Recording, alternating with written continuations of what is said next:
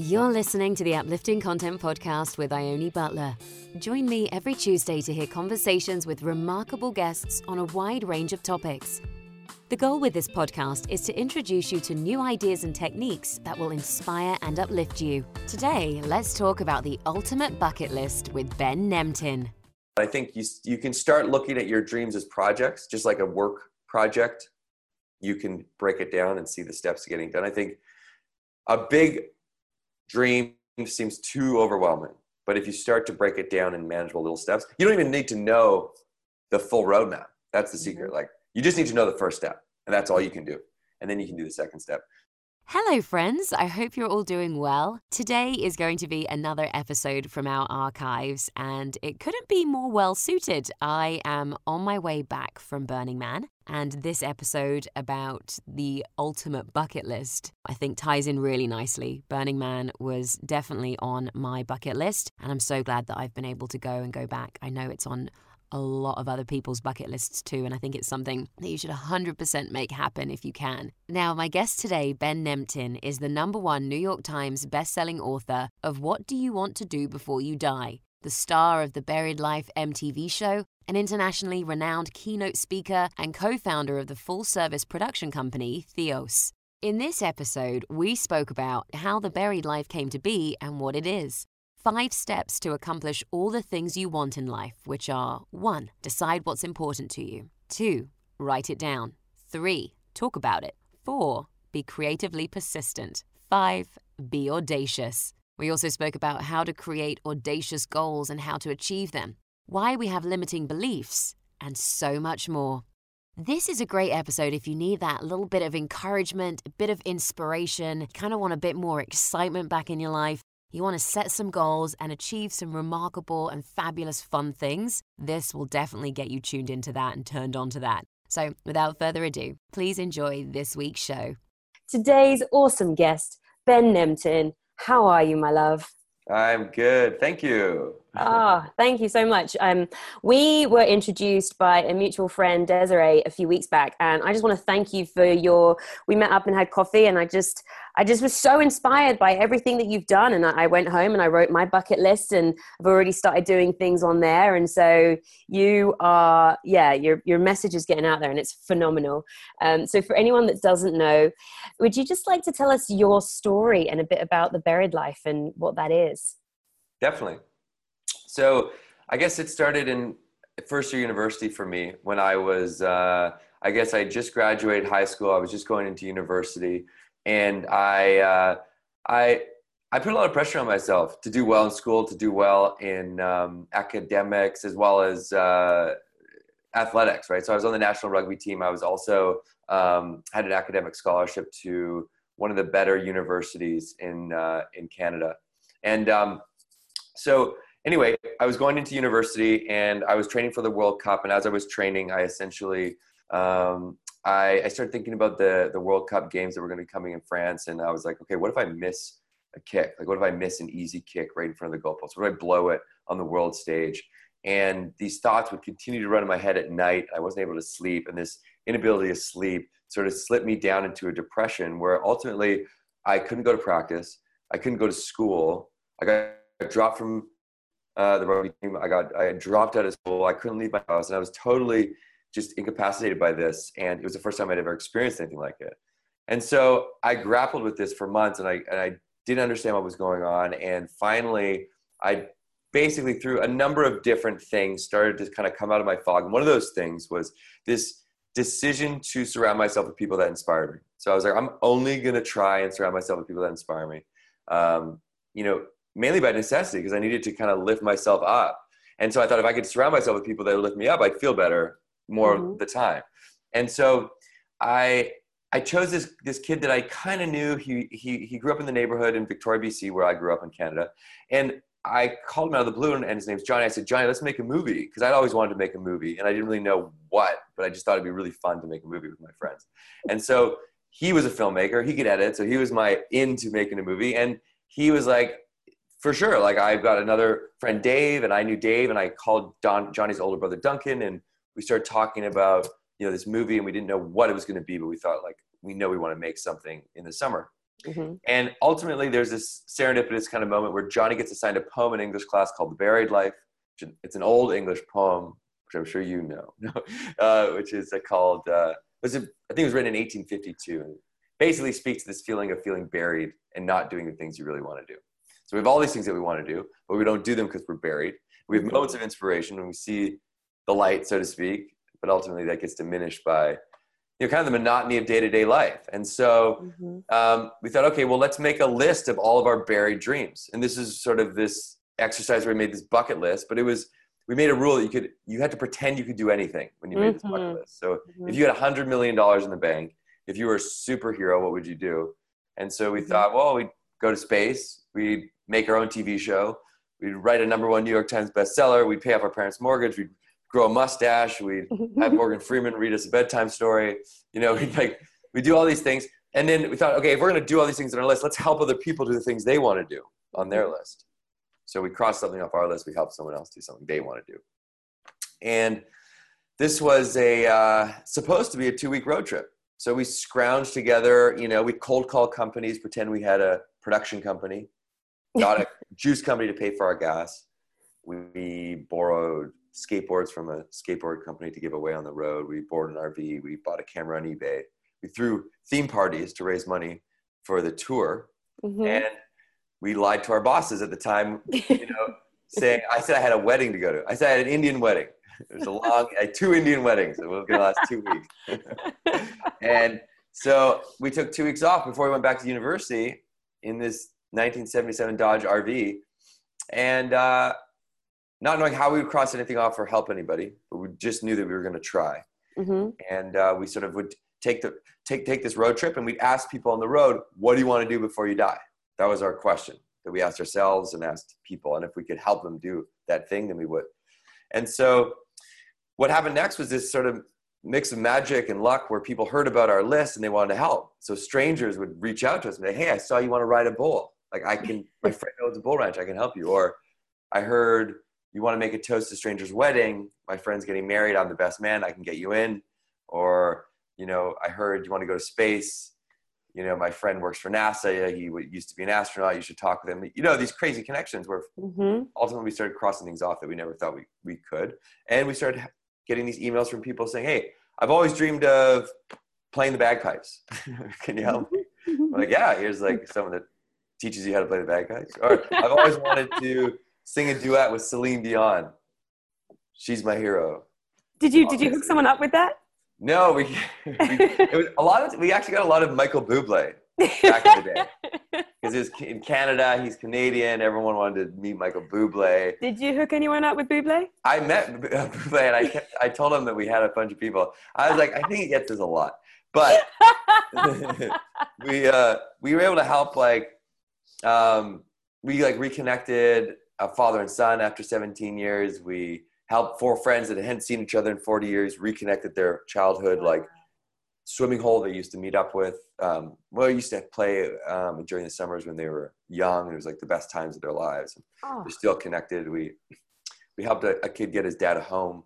We helped um, you know a, a, guy get a truck so he could save his business and and all this stuff was really not us helping them, right? It was just us helping other people help them. So we would right. just be the facilitators to help these things. So this two week road trip that was supposed to be one and done, make a little movie, and then we're going back to school, um, kind of catapulted us into this adventure that lasted now 12, 13 years. So we just never stopped. so, uh, so we've been doing it for, yeah, years. And then we sort of crossed off all these things that we never thought we could like make a TV show. We got number one New York Times for four guys that barely passed English. You know, one guy that didn't pass English, 11.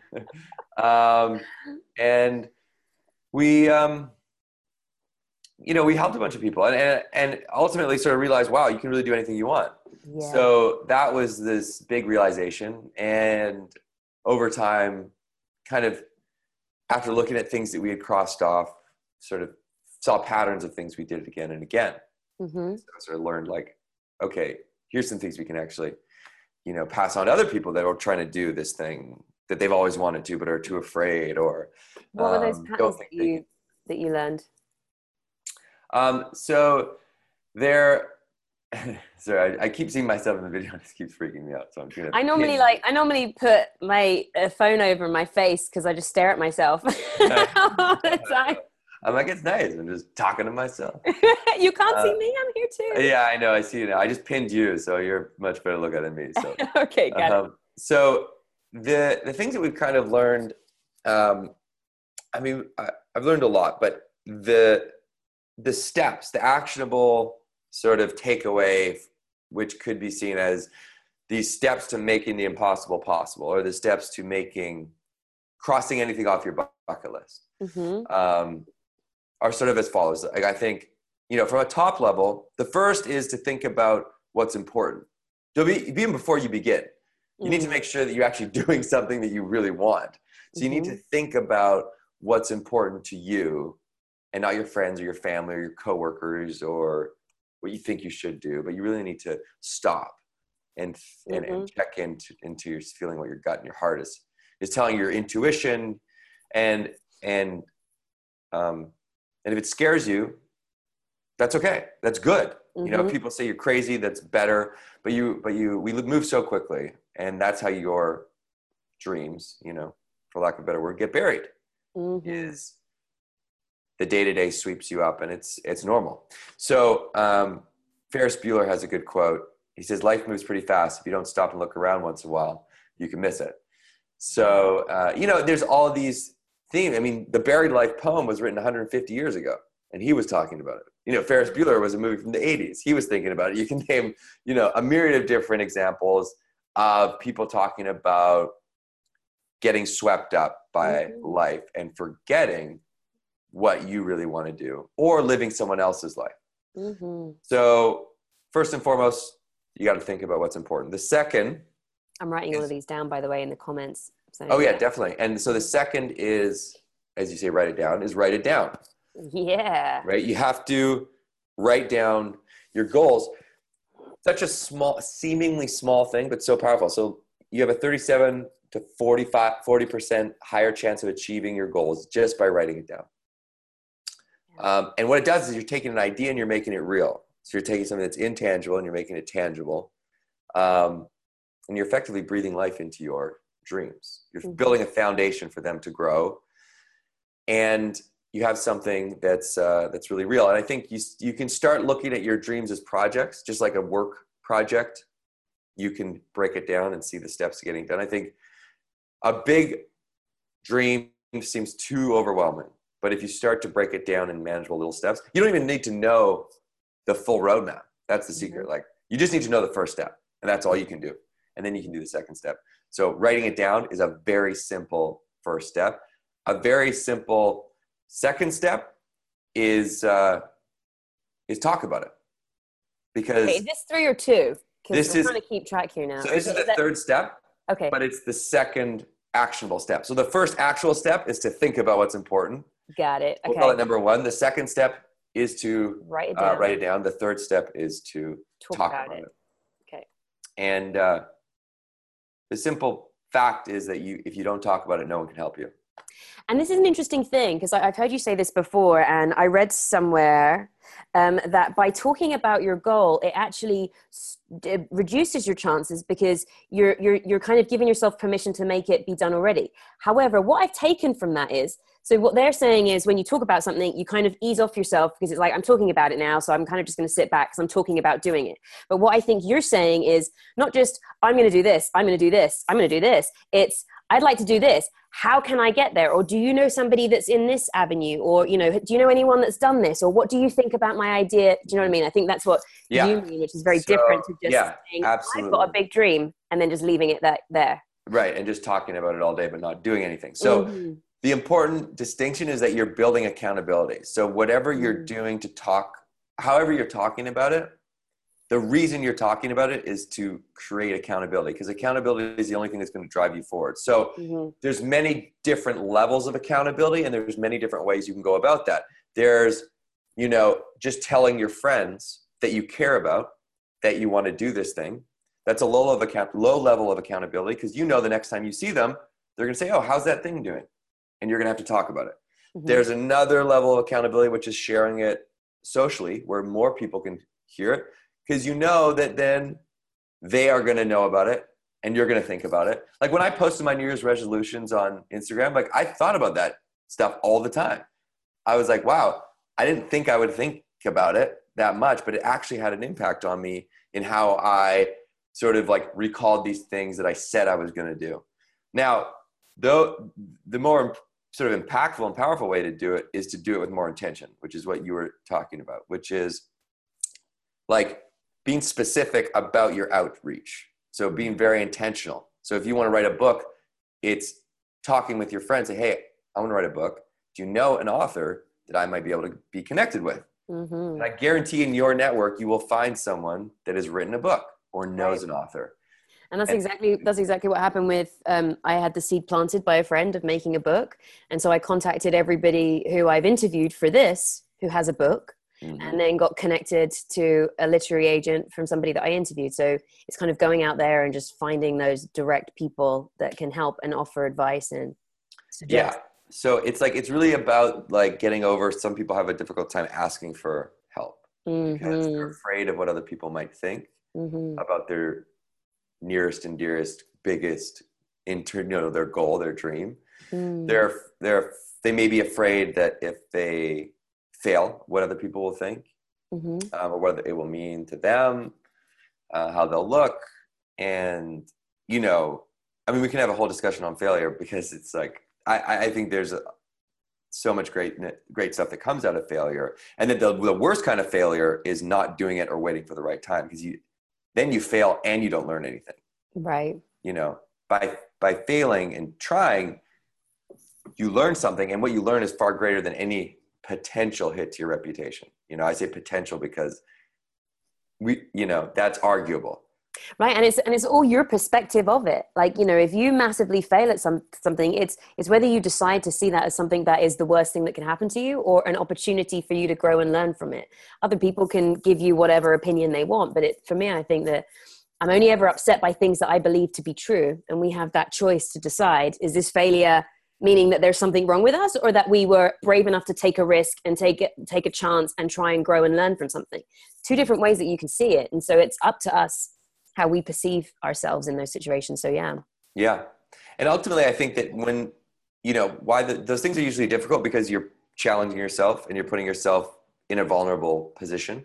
Mm-hmm. Um, but by doing that, you are forcing yourself to grow. And by, Mm. at the very least, you learn something about yourself, you grow. But I usually find that even if, it, if it's not the outcome that I thought it was going to be, something comes out of it that is positive just by putting yourself in that position. Yeah. Um, and, you know, I think that that's ultimately how you can force yourself to evolve is by putting yourself in those uncomfortable positions. You know, for instance, like I'm doing a commencement address at University of Utah and it's a scary thing. Like it's going to be 10,000 people. I've never done, you know, something quite like this before. It was the same thing as my TEDx talk. Like again, I was terrified to do that, but that's why I knew I needed to do it because nothing else was going to force me to like go there and prepare like that and, you know, put the time in. And so it's sort of a it's this like internal thing with me now where something comes up, I'm like, I don't want to do that. And I'm like, oh, fuck, I know that's why I need to do it. and then I'm like, ultimately, I know that I have to do it. And so, and I'm always happy I did afterwards, but in the, Yeah. in the moment, in the lead up. So, but it, I, I think it's ultimately because I know that I can at the end of the day. And that's the most important thing I think is that you, you, you- you can, you understand really and internalize that feeling that, okay, I know I can do this or I can do whatever I put my mind to because I'm the only person that stops myself. And from there, you can kind of have a laugh and do it, you know? yeah. So, but anyways, I got, I got way off track. So that was the third That was the talk about. So we have think about what's important, write, write it down, your dreams, talk about your dreams. Um, the fourth is creative persistence. Um, now, persistence is, you've heard it a, a lot, but I think that what I take from persist, persistence is no doesn't always mean no. Sometimes it means not now.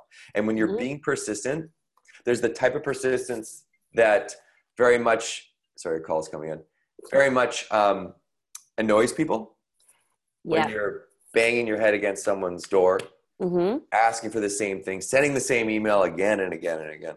hmm And that type of persistence doesn't work. I like I like the term politely persistent. Politely persistent. Yeah. Mhm. And so that's a that's a very great way of saying what I'm saying, which is creative persistence. So my version of persistence is I think people on the other side respect originality and creativity. Yeah, yours So sounds what- more fun. yeah, well, it's it. There, I do have some fun examples, which is yeah, One- we wanted to. yeah, fun but so we did a show on MTV, and uh, by doing the show, we knew we had to be loud. We're it was on MTV, so we had to do big, and the, and the format was one thing on our list, one thing on someone else's list. So the one thing on our list was always a big list item, like trying to play basketball, with President Obama, streak a field and get away. Uh, another one was uh, break into the Playboy Mansion, and the most outrageous idea to get in was to make a cake that looked like it belonged at the at the party, so decorated like the party, but hide two of our friends in it, dressed up like Oompa Loompas because it was an Oompa Loompa, it was a Willy Wonka theme party, and deliver it to the Playboy Mansion at 5 p.m. and leave them in it for six hours, and then when the party started, they could jump out and no one would notice. So it was like this was the most this was the stupidest idea I'd ever heard of. I was like, there's no way this is gonna work. And I had an idea of I was like, because I, when I was traveling in Europe, people kind of thought I looked like Cristiano Ronaldo. So people would be like, "Are you related to Cristiano Ronaldo?" And I was like, "I can pretend I'm Cristiano Ronaldo." So we created this whole like PR fake website and said I was coming from Europe for the party. That didn't work. The point is, this other idea. You could have the, gone that you were his like nephew, like cousin or something. uh, they bel- Is they American actually citizen. like paparazzi were there and everyone believed it, but they were the fire marshal had shut it down. Wait, this was this was at the Playboy Mansion party. They wouldn't let you in. Yes. Okay. Yes. But then my friends that were hiding in the cake, we delivered it in a in a Mack truck that we rented with paperwork that we had created, and my friend delivered it at 5 p.m. and we pushed it up with two guys in it, and we didn't know where they were. They had bottles to pee in. They had like phones. We couldn't get a hold of them, and they it was like Shawshank Redemption. Going by every 20 minutes, and they're like, "Oh, that's the shuttle," and then at 12 they just popped out and ran to the party, and they got in the party. Wait, did the cake get pushed into the party, or did they just The like The cake was up the back driveway Uh-huh. into the um, like sort of off of the party. So people were taking. I've seen people that have photos with them posing with the cake that I Yeah. know my two friends were inside. So people were like, yeah. So they got in, and then Snoop Dogg was performing, and so my friend Dave jumped right up on stage with Snoop Dogg because he's like, I got two minutes before I get kicked out. They had these little cameras they were filming with, and he's up on stage, and then he sees security, and security kind of like gives him the nod, and they security thought they were working the party because they were dressed up like Oompa Loompas. They were just bigger than the other small people Oompa Loompas. So they spent the whole night there, had a great time, did cannonballs into the grotto with everyone cheering Oompa Loompa. Anyways, I'm getting very off track here, but my point is That's very creative. That's very creative. Completely on track. That was completely the on track. And also, the point really is when we started making the, the episode, we realized because we'd never made TV before, that you have to clear all of the locations or you can't show it on TV.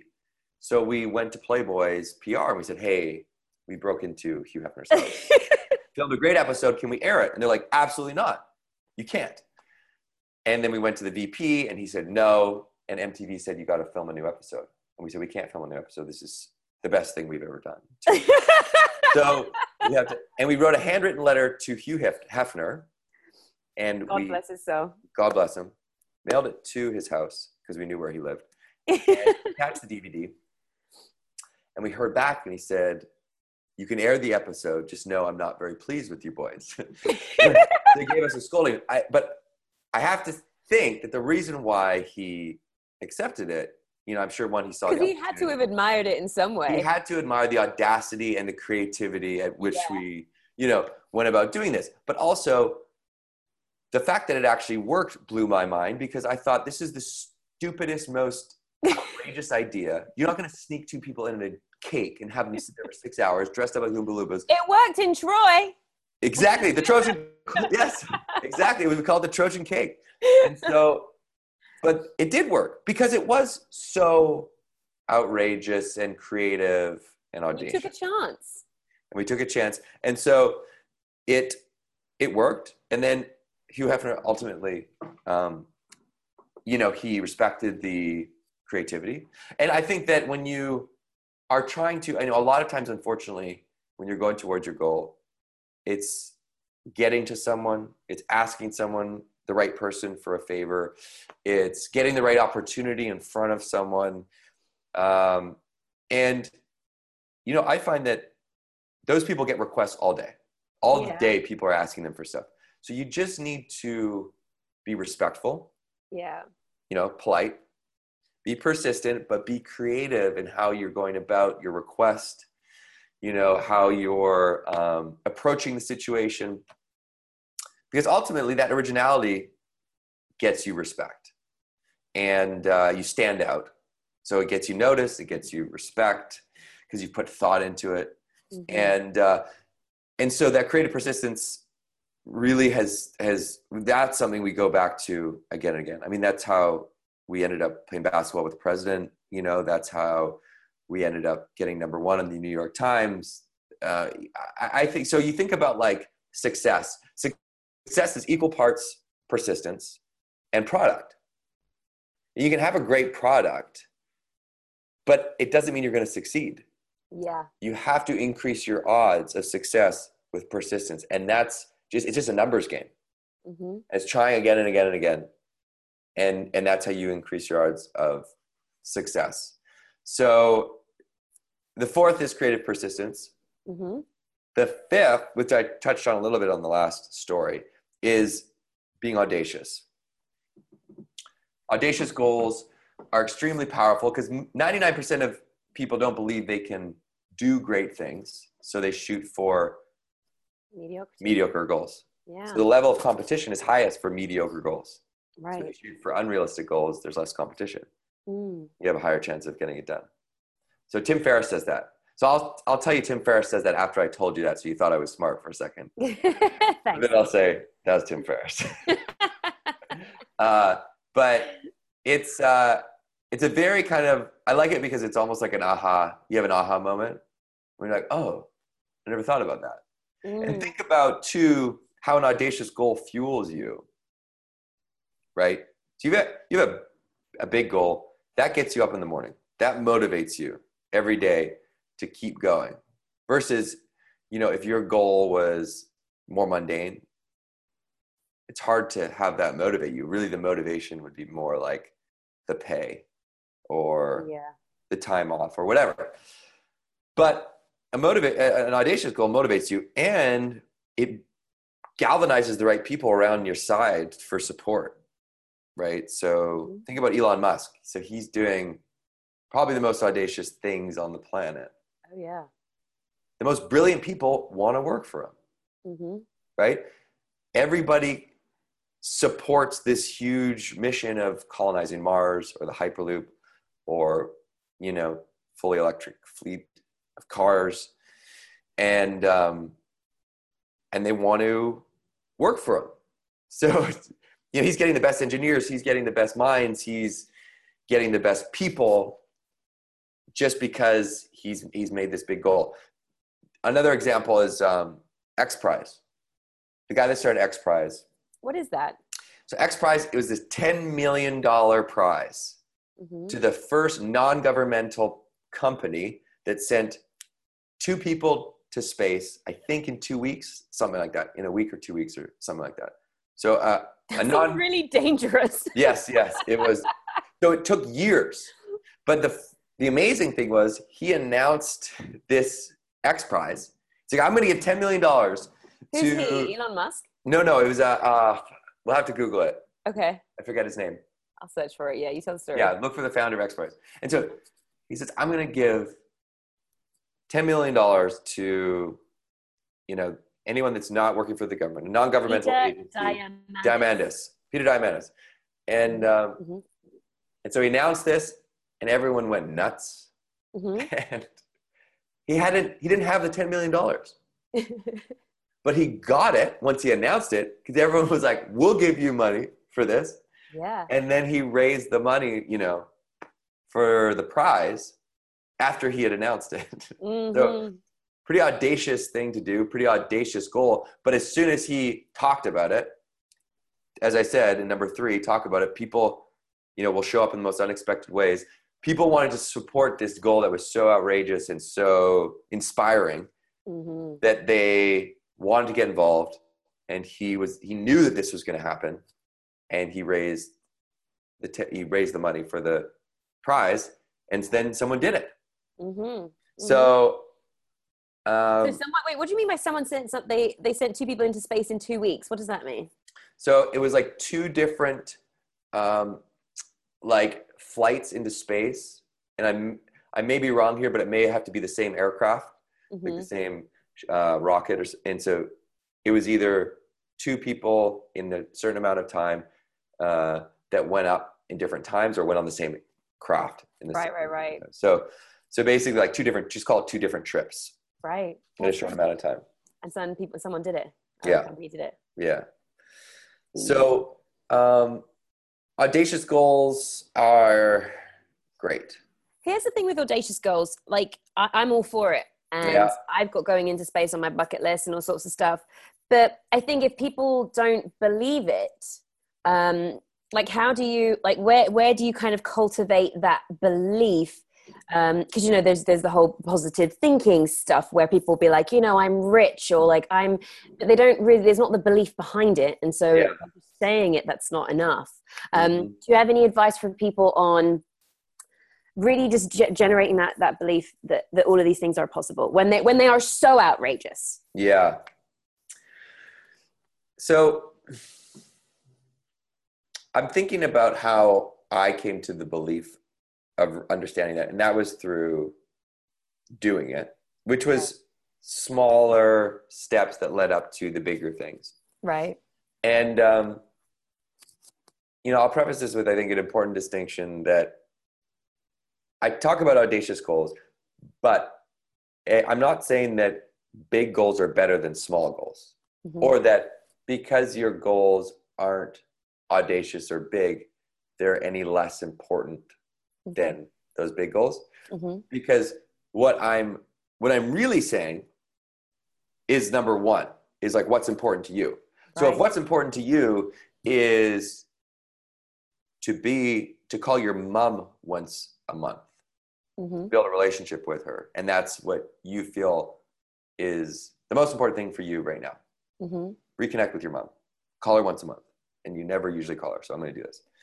That seems like a small thing but that's the most important thing for you and that is what you should focus on. At the end of the day that's what a bucket list is. It's the most important things to you in your life. So that's why it's important to think about it. What i'm saying is if you do want to do a big thing you can do it. So Mhm. like if one of those things on the list is go to space or write a book or you know name it that you you can do it and these are the steps to do it. Right. Write it down talk about it you know be creatively persistent keep that audacious goal um, and, like don't underestimate yourself Mhm. um, so and then if you don't think that you can do an audacious goal um, i think that's totally i think that that's like pushing just pushing yourself little by little to start to do things that are out of your comfort zone you know and do things that you feel like are going to put you in a position where you can learn and progress and slowly you know make step towards whatever that might be. The big thing. Yeah.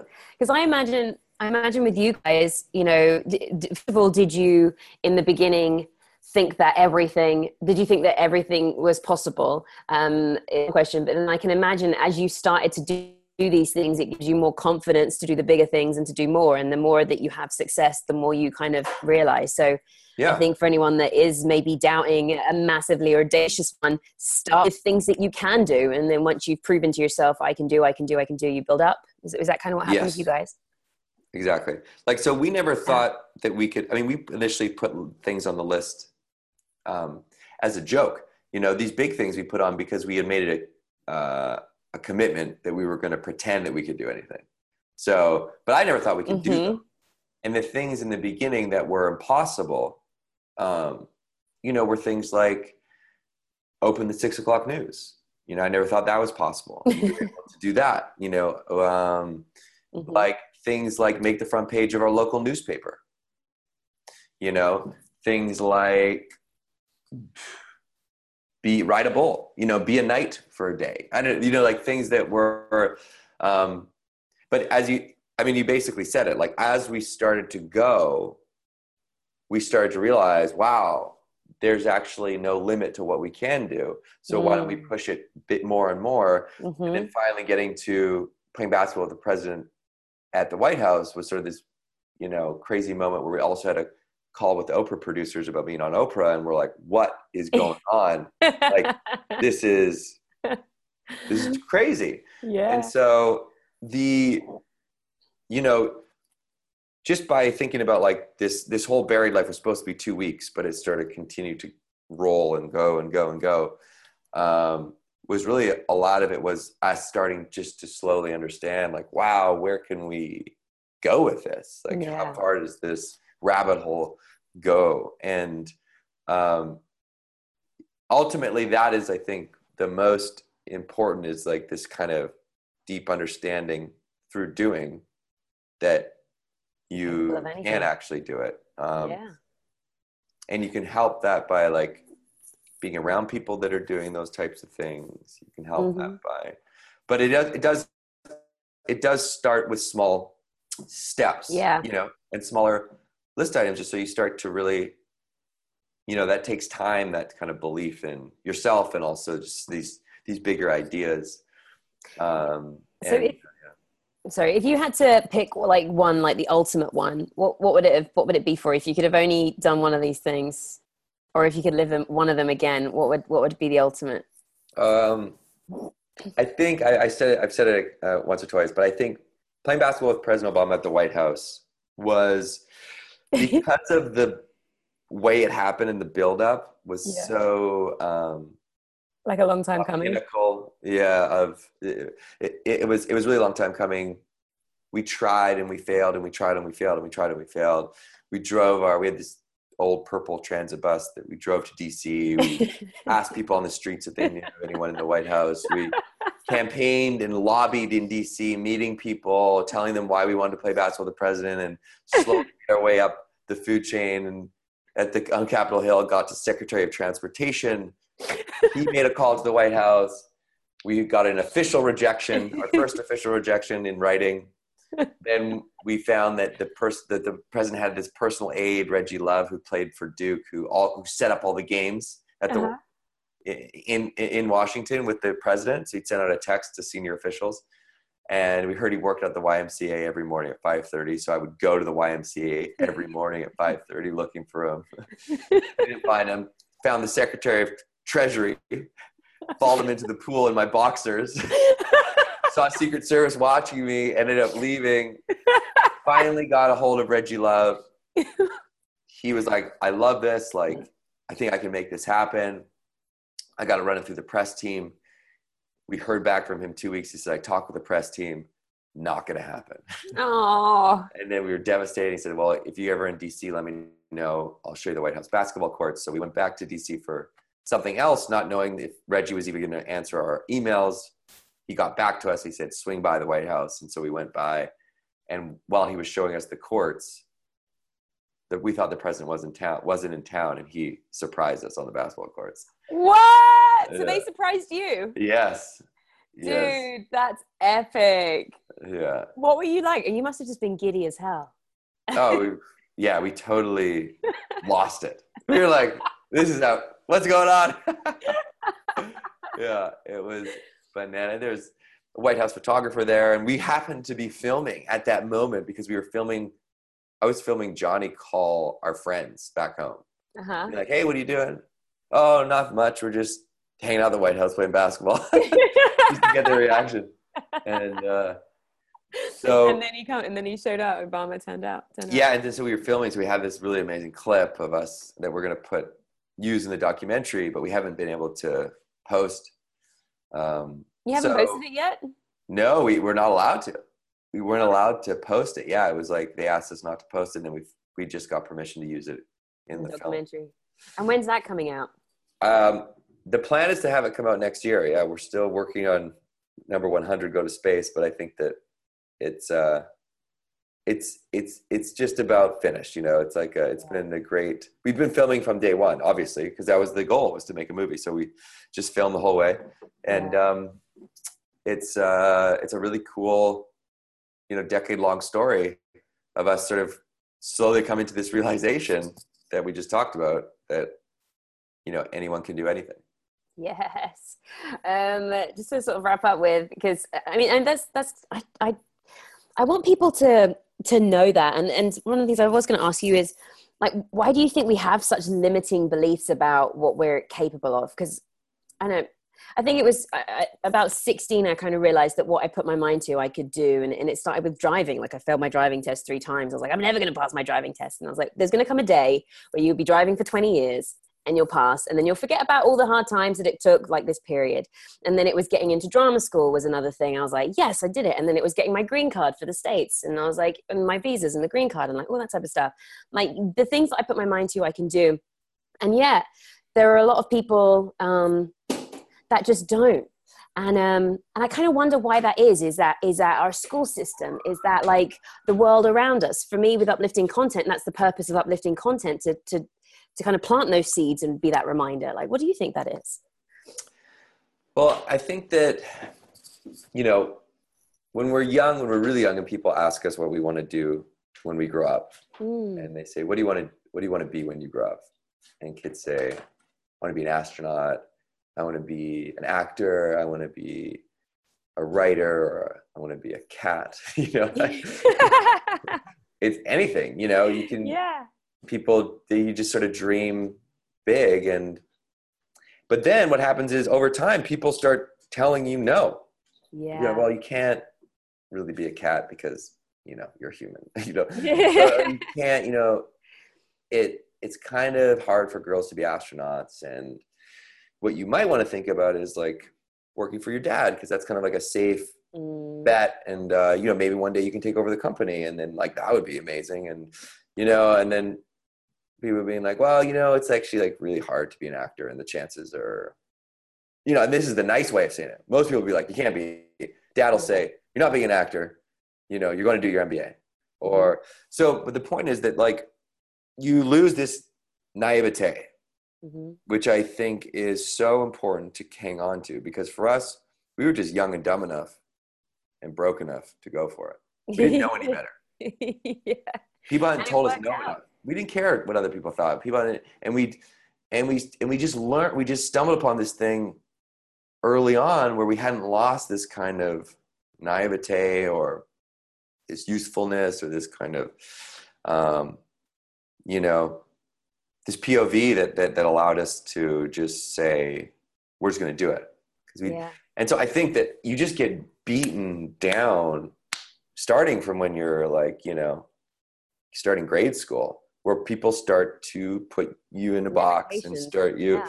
to tell you what you can and can't do. And Mm. over time, it's just like you just start to believe them because Mhm. so many people, you have no real reason to not believe them because they're older than you and you know this is the way things are done or and so uh, unless you stumble into realizing like oh my god i gotta i can actually do this or you know like you said with your driving test and with the green card like these little things that you start to really internalize to to to to, to mean something to you you might just get herded along this path Mhm. and um and and it's just it's just nailed into you that okay this is what you're supposed to do right I really just feel like it's it comes from people telling you no.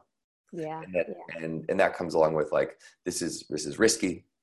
Um, but it's just like, that's not the truth, you know, like, And I, the sad thing is, it's coming from a place of like they're trying to do their, they're trying to help. yeah, they're trying to help. They're trying to do the best for you. Yeah, yeah. But it, but you're right. It's not true, and being safe isn't the best way to live a life. So Yeah, and it's just like at the end of the day, it's really a, you know, Steve Jobs talks about this in his Stanford commencement. Um, you know, it's like following.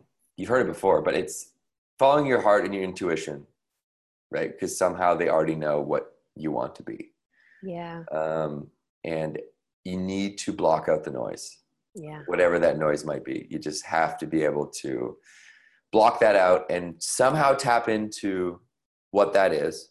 And if you're having trouble like feeling and figuring out what that thing is, what you're passionate about, you know, there's there's ways you can try and like feel what it is. So instead of thinking about it, feeling what excites you, you know, what's that Mhm. feeling that gets you butterflies in your stomach when you think about like speaking in front of people or traveling or Mhm. doing working with you know these types of people um, another one that i just saw jason silva speak in la and he was talking about make a list of things you're curious about you Yeah. know and and look for these things that overlap that you're curious about like wh- where where are these sort of this venn diagram of things that you're curious about that tend to clump together and you can to find your purpose. find your purpose right Yeah, so it's like saying turn your passion to your purpose.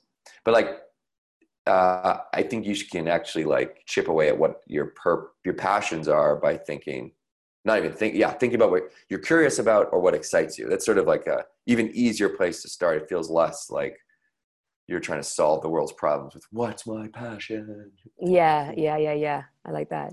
Um, Um, so, yeah. What what is the book about? Because we're uh, giving away one of those that people can enter. The sign up is in the comments below. And what is the book about? The book is so the book's actually being re-released next month, which is I'm Cool. which I'm really excited about. Um, and it is we tell our story and really like what a lot of what the takeaway is that I think um, well you know we just we just talked about, but the bulk of it is we got triggered by something in the beginning that made us believe that anything was possible. Mm, So for me, it was I a friend of mine started a clothing line out of college, took out a loan, did it, and I was like, wow, like that's a really cool clothing line. Like you didn't have any experience in fashion. How did you do that? mhm. Like I wanted to get involved and maybe start thinking like, wow, if he did that, like what can I do? So we were all triggered by different things, and so we wanted to create a book that hopefully had a lot of trigger points that could Mhm. trigger a bunch of people in different ways. And so we asked our community for their their dreams, their list items, and we chose out, out of thousands our favorites that spoke to us in some way, made us feel something, whether it was like some sort of emotion or we laughed or we cried or you made us think. And so it's these dreams that we then give to artists to bring to life in different ways. And so it's uh, it's a collection of these dreams that are brought to life through art and quotes that you know I think have triggered us in, in different ways, words of wisdom, um, and then you know our list and our our little story. So it's uh, yeah, it's a cool it's a cool little nice cool book I think. Awesome. And somebody's going to get that. I guess the updated version would be cool if possible. Yeah. Yeah. Next. Fantastic. Amazing. And so, well, thank you, Ben. You just like, I love talking to you. I really loved meeting you the other day, and you've just kind of got me so motivated and focused. And I know you're doing it to thousands of people. Um, where can everyone find more information about you? Just uh, so my website is bennemtin.com.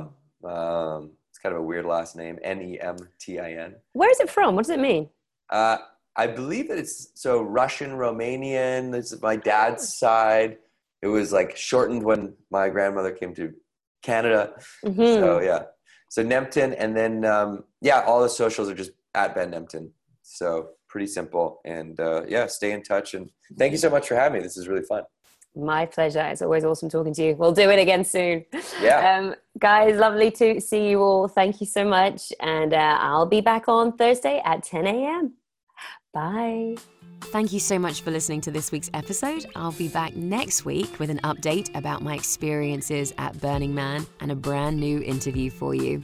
If you enjoyed the show, please subscribe on iTunes and leave us a review so that more people can find it. And to make sure you never miss a beat, subscribe to our weekly dose of uplifting content, which is an email from me about the best of uplifting content from that week, be it giveaways, videos, interviews, all the good stuff. And as a bonus, when you subscribe, you get access to the Uplifting Content Summit for free.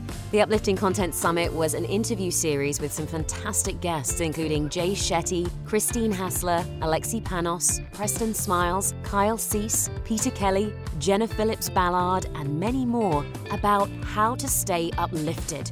So, if you'd like some tips and advice from some of the best thought leaders, authors, coaches out there, be sure to subscribe to my email update and get access to this summit for free. The link to sign up is in the show notes. Thanks again for listening, and until next time, take care. Bye.